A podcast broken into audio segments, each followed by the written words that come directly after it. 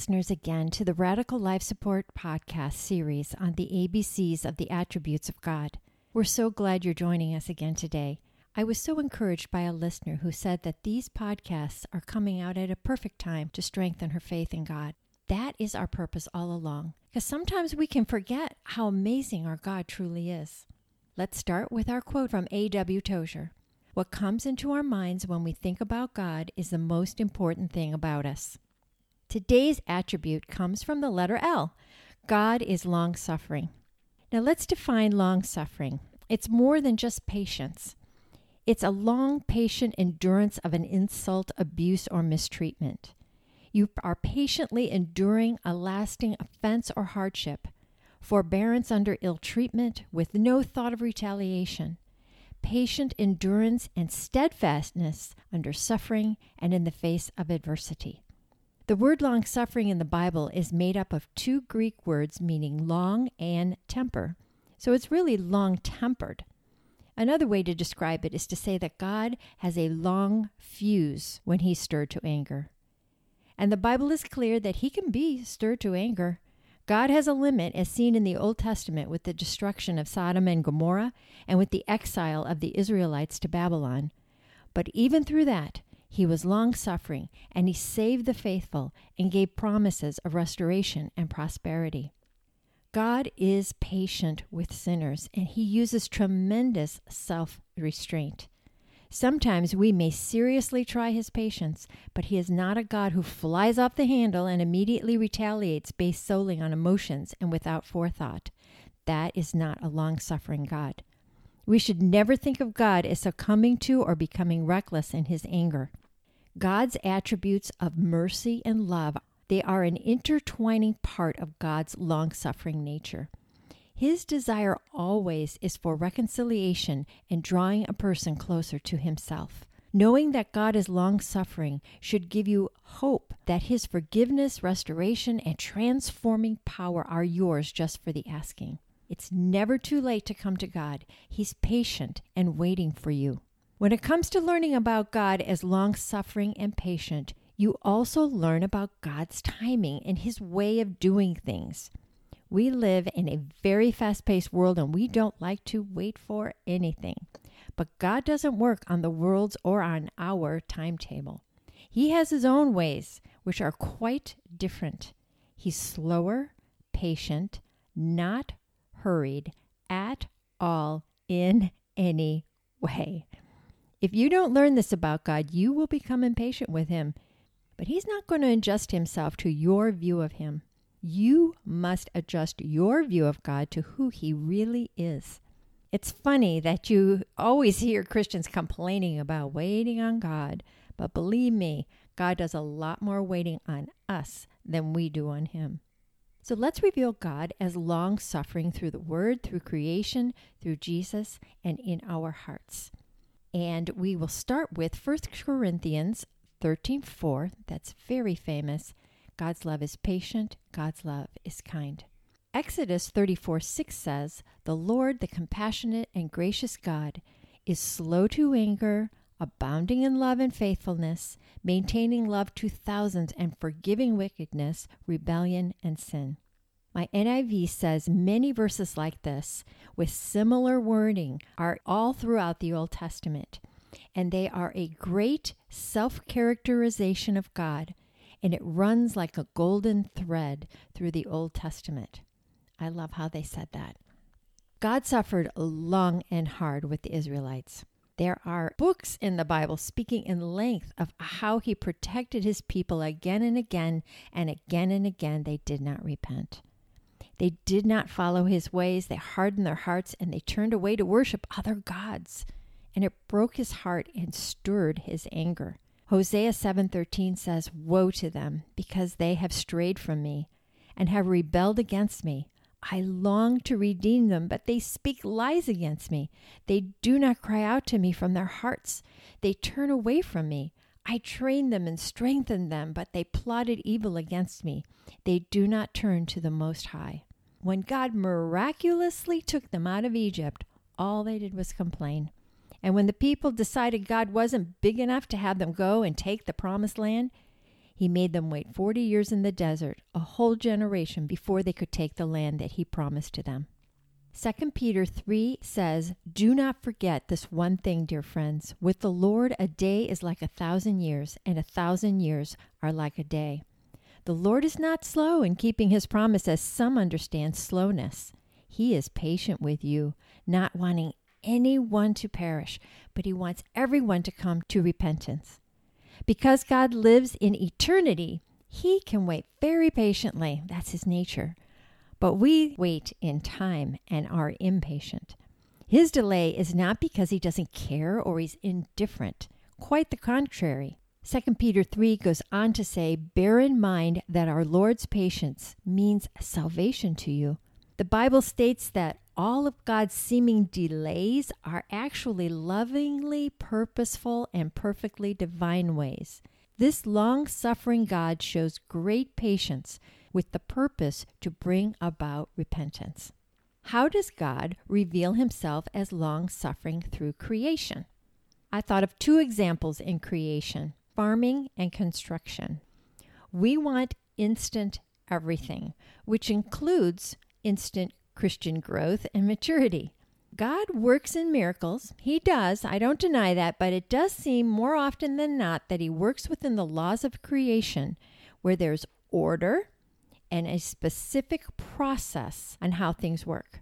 James 5, 7 and 8 says, Be patient, therefore, brothers, until the coming of the Lord. See how the farmer waits for the precious fruit of the earth, being patient about it until it receives the early and late rains.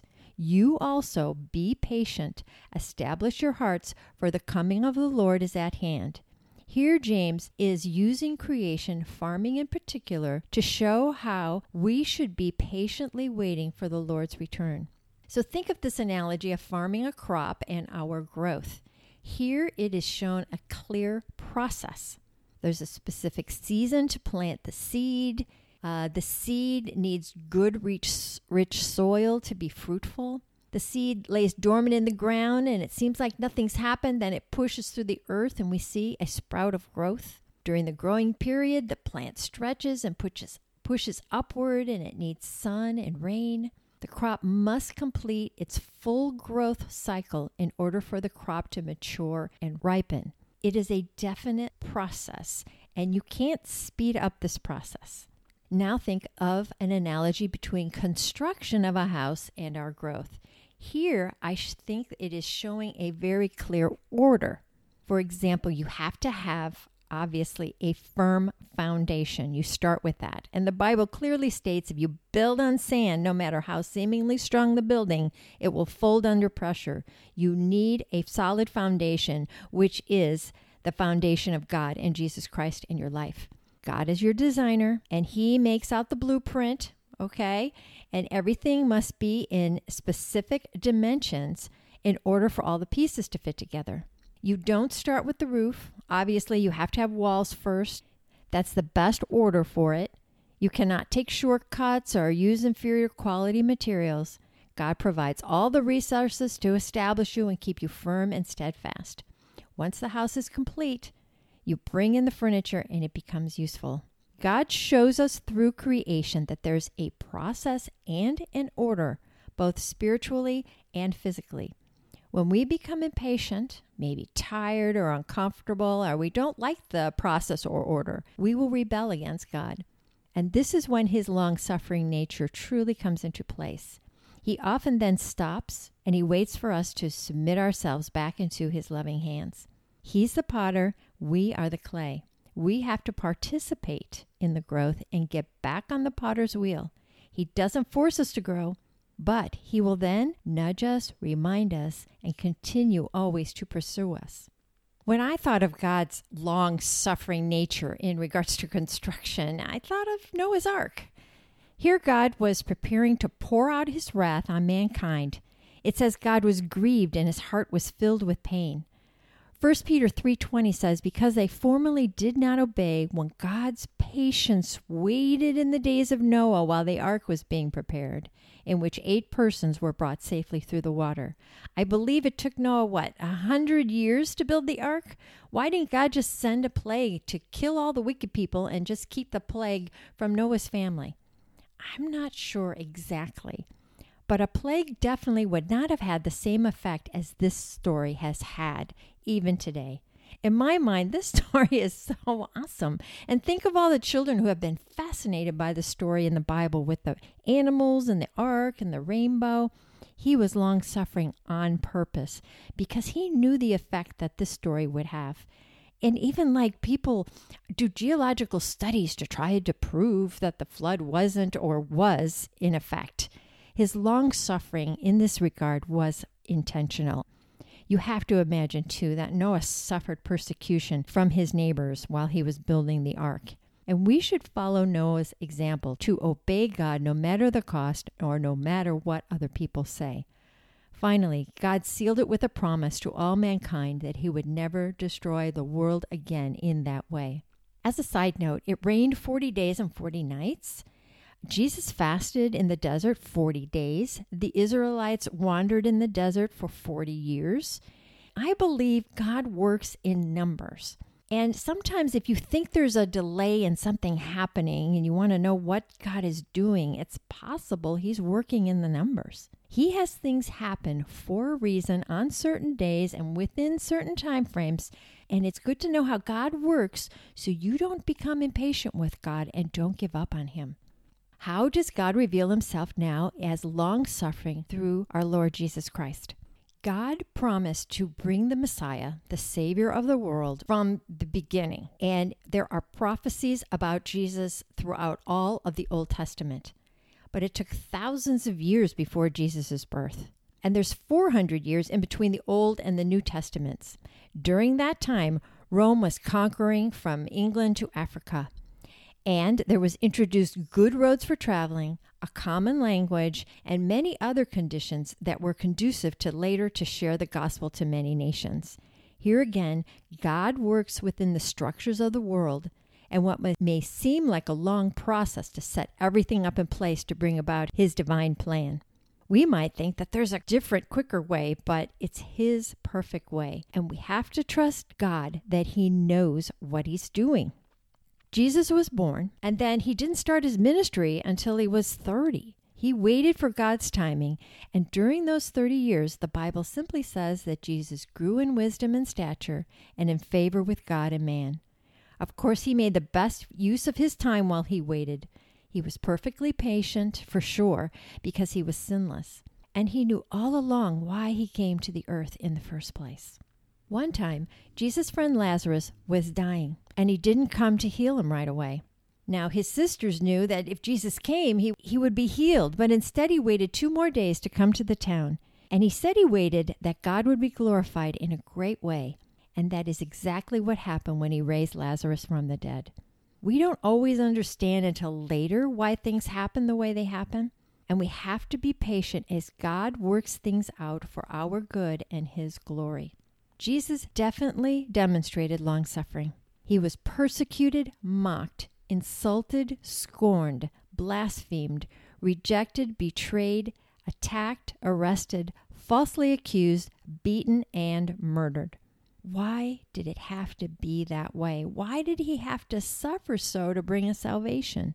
When Jesus was in the Garden of Gethsemane, he asked the Father if there was any other way. He knew nothing was impossible with God, but he said, Not my will, but yours be done. That is a long suffering statement. Hebrews 2 9, he suffered death, so by the grace of God he might taste death for everyone. And he, he endured it all gracefully, without retaliation for you and for me. And on the cross, after all that mistreatment, he said, Father, forgive them, for they know not what they do. The Apostle Paul said in 1 Timothy 1 Jesus Christ came to the world to save sinners, of whom I'm the worst. But for that very reason I was shown mercy, so that in me, the worst of sinners, Jesus Christ might display his unlimited patience as an example for those who would believe on him and receive eternal life. Paul came to understood that what was happening in his life helped to magnify the glorious patience and mercy of Jesus Christ. He saw in his life the big picture and from God's perspective, and that's what we need to do too. The ultimate example of God's long suffering is his waiting for individuals to respond in faith to Jesus Christ. And each one of us must make that decision. From the moment we are born, God is directing us to see and believe in His Son. I know a lot of people who will either won't initially believe in Jesus or won't mature in their faith because they know there's a chance that God will ask them to suffer in some way. They fear hardship and trials and persecution, and God is long suffering with them. Romans 2 4 says, Or do you presume on the riches of his kindness and forbearance and patience? Not knowing that God's kindness is meant to lead you to repentance.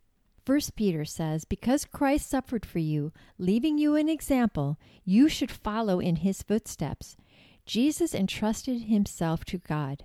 If you suffer as a Christian, do not be ashamed, but praise God that you bear his name. So then, those who suffer according to God's will should commit themselves to their faithful Creator and continue to do good. It's a mindset. We should feel honored to suffer for the Lord, not have it seem like a burden. You are blessed, the Bible says, when you are persecuted. We need to say, like Jesus, not my will, but yours be done in my life. Romans 14:12 says, "This calls for patient endurance on the part of the saints who obey God's commands and remain faithful to Jesus." Now let's finish on how God reveals himself as long suffering through our heart. Remember, believers in Jesus receive the very life of God, the Holy Spirit, his divine nature in our hearts. We carry that. And that life should produce certain characteristics that are displayed in the believer as he or she obeys the Holy Spirit. Romans 5 3 through 4 says, More than that, we rejoice in our sufferings, knowing that suffering produces endurance, and endurance produces character, and character produces hope. As you can see here, it's a process and an order. If you want good character, it appears that character is produced after suffering and endurance takes place. We want to just skip to good character and not go through the prior. There are many negative emotions surrounded around impatience, frustration, anger, annoyance, retaliation, exasperation. If you are short tempered and easily offended, you are probably having difficulties in your relationships. Proverbs 17:27 says that the one who has knowledge uses words with restraint, and whoever has understanding is even tempered. If you are a parent, you understand impatience quite well. How many times are we pushed to the limit by our kids? We try to train them and they continue to do the opposite.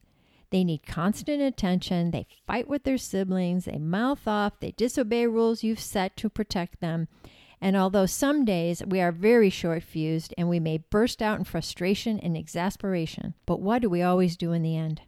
We continue to love them regardless of the rebellious, defiant, and self centered behavior. We are long suffering with them. We forgive their indiscretions. We assure them that we love them. We pick them up and we put them back on the right path each time they fall. We truly want what's best for them. And that's exactly how God is with us. He's slow to anger and abounding in love, full of unlimited forgiveness and mercy. We are His children and He loves us unconditionally. He is more long suffering with us than we are with our own children. When we are impatient with God, we will have a tendency to stop waiting and maybe take things into our own hands. And it is then that instead of waiting on God's timing, we end up suffering the consequences of going outside His will to try to make something happen on our own. And this is what happened with Abraham. He was supposed to receive the promise through his wife Sarah, but instead they became impatient and they had a son through Hagar, Sarah's maidservant, and that caused tremendous suffering in the family and long term. It is not good to take things into your own hands and become impatient with God. Long suffering and patience are fruits of the Holy Spirit. God wants these things produced in you so much that He will cause things to happen in your life to cultivate these qualities. These are His qualities. He's slow to anger, He's abounding in love. And the best thing to do is don't resist. There's a famous funny saying that goes, God, I want patience and I want it right now. But fruit, as we've seen, is not grown overnight. To have the fruit of patience, you must learn it through experiences and exercise it through situations and circumstances. It's a, like a muscle you use to become stronger, and it takes time. If you are in a place of suffering, mistreatment, or persecution, remember Jesus went through those things too, and he understands, and you can go to him. God will give you the power and strength to persevere and endure. Here are a few verses to encourage you. James 5:10 and 11 says, "As an example of suffering and patience, brothers, take the prophets who spoke in the name of the Lord. Behold, we consider those blessed who remained steadfast." 2 Corinthians 4:17 says, "For this light and momentary affliction is preparing for us an eternal weight of glory beyond all comparison." And 1 Peter 5:10 says, "After you've suffered a little while, the God of all grace who has called you to his eternal glory in Christ will himself restore, confirm, strengthen and establish you."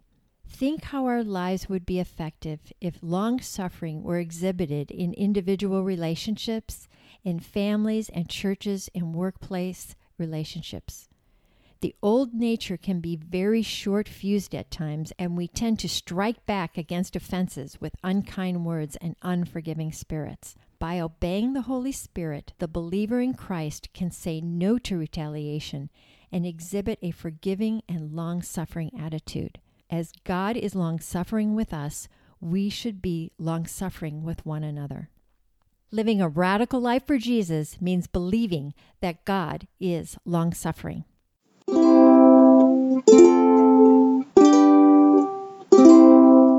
Thank you again for listening. If you know of anyone who could benefit from hearing these wonderful attributes of God, please share them with your family and friends. If you listen to us through a podcast app, such as Apple Podcast, Google Podcast, Spotify, or Stitcher, please write a review. This will create our ratings and help to bring in new listeners. We pray for you. So if you have a prayer request or if you have any questions about an attribute of God, please send us an email at rickandrobinmo at gmail.com. You can also find us on Facebook, Instagram, and Twitter. Next time, we'll be talking about the letter M. Talk to you then.